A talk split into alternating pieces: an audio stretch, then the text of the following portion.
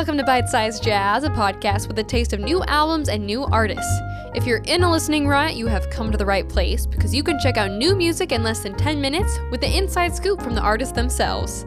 Learn more at bitesizejazz.com or by following us on Facebook, Twitter, Instagram, or TikTok. I'm Stephanie Steele. Thanks for listening.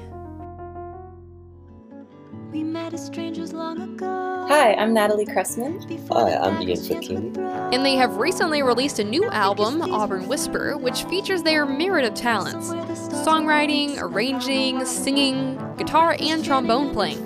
Their relationship and musical partnership began in the Redwoods of California at Brazil Camp, where Ian taught guitar classes and Natalie's mother worked as a translator. One summer, she dragged me along with her, and I took Ian's guitar class, and we both were at the morning Ginga music class. Ginga's like a great composer and mentor to Ian. And we just kind of clicked and started exploring this dynamic of guitar and trombone and started writing songs shortly after that. Their combined passion for Brazilian music is apparent from the very first track of Auburn Whisper. Afoxé para Oxum, Afoxé. I remember exactly where I was when I wrote it. It was like really late night by myself in Brooklyn. It was one of my first trips to New York, if not my first. And I was just kind of by myself. I couldn't fall asleep, and I just started writing that song. And I thought more of it as like an insomnia song. Until he sent it to his lyricist, Iara Ferreira, who heard the song as an homage to Brazil's goddess of the sea. Because the rhythm of the song is an Ijexá, which is a kind of religious Afro-Brazilian rhythm. I think the rhythm was what inspired that storyline.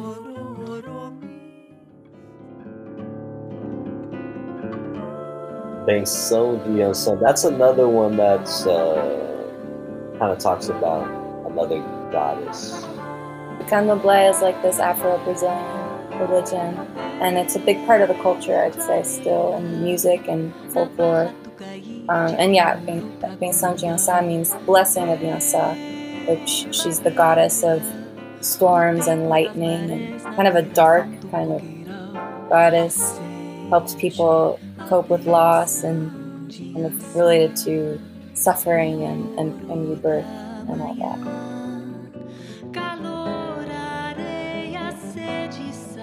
That lyricist Ian mentioned earlier played an important role in this project. She's like uh, our third band member in a way, because I really think that the lyrics are part of what makes Ian's music so great. She especially proved her talent for writing lyrics on the song Curandeiro. Ian was writing the song with kind of gibberish words, like he was just going like whatever was coming to mind. And then the lyricist actually took that kuru, which is to cure, and and and kind of based the whole song around this kind of inadvertent gibberish that Ian was kind of using just to, to sing the melody.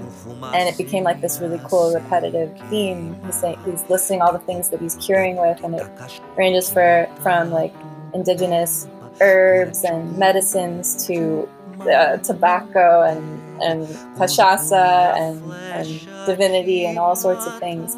Ian and Natalie have done their fair share of writing lyrics themselves. Sometimes it's very easy and it feels like the song is kind of writing itself, and other time it's more of working at it, chipping away at it, like word by word, trying to, you know, find something that I feel good about. With Ian, the, the way that he writes, he has certain sounds in mind. So sometimes it's even more abstract than what is the song about? It's like, oh, I want it to kind of sound really melodic. Like Portuguese is such a melodic language. And so my struggle is trying to make the lyrics that I write in English have that same musical, uh, organic feeling. Natalie and Ian had a unique advantage in recording this album because they didn't have to do it all in one day. Natalie's father is a renowned producer and engineer, and he let them record in his home studio during the pandemic. We literally made the whole album in our pajamas with no deadline, which was amazing and, and really different than how things normally go. Natalie and Ian would go into the studio to record the guitar and vocals, then take a week to write out an arrangement for the trombone, then head back into the studio to record again. And so we're kind of in this cycle of basically recording a new song every two weeks. And while the pandemic may have given them that unique advantage in recording, It certainly squashed their original plans for a big tour to Japan, the East Coast, and Midwest, along with a personal visit to Brazil. So, when they couldn't hop on an airplane, they instead headed to a Brazilian food market to fill their longing and give them a taste of the country they love. So Ian was kind of just set up where he always writes, and I, you know, we, we were eating pão queijo and drinking suco de cajá, which is a fruit that's only in Brazil, and he just started writing the song that was just so full of that longing, that saudade. And when he showed it to Ginga, his mentor, Ginga started having his own feelings of longing and missing the Bay Area. And so the lyrics ended up being this juxtaposition of images of Rio with images of, of San Francisco and Cazadero, where the Brazil camp is. And kind of, again, just like a really emotional uh, exchange of of, of just the feelings that came up during the pandemic, what we were kind of going through. Even with the disappointed hopes that the pandemic brought, Ian and Natalie have found solace through their music, especially in the song Already There. Constant and strange, this feeling of calm that we'd never arrange. The feeling of the song was trying to be at peace with the present moment and to feel like you are where you need to be.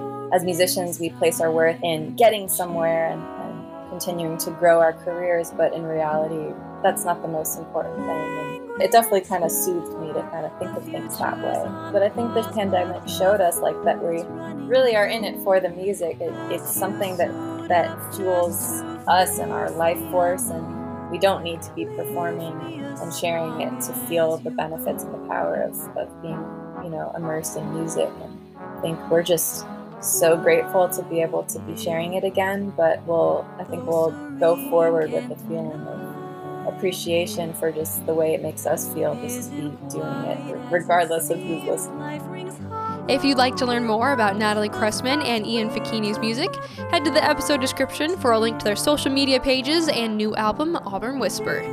And if you'd like to keep supporting new jazz artists and this podcast, hit subscribe on your favorite podcast platform and then share one of your favorite episodes with a friend.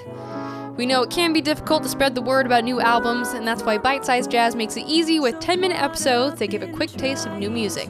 Follow us on Facebook, Instagram, Twitter, or TikTok. I'm Stephanie Steele. Thanks for listening to Bite Size Jazz.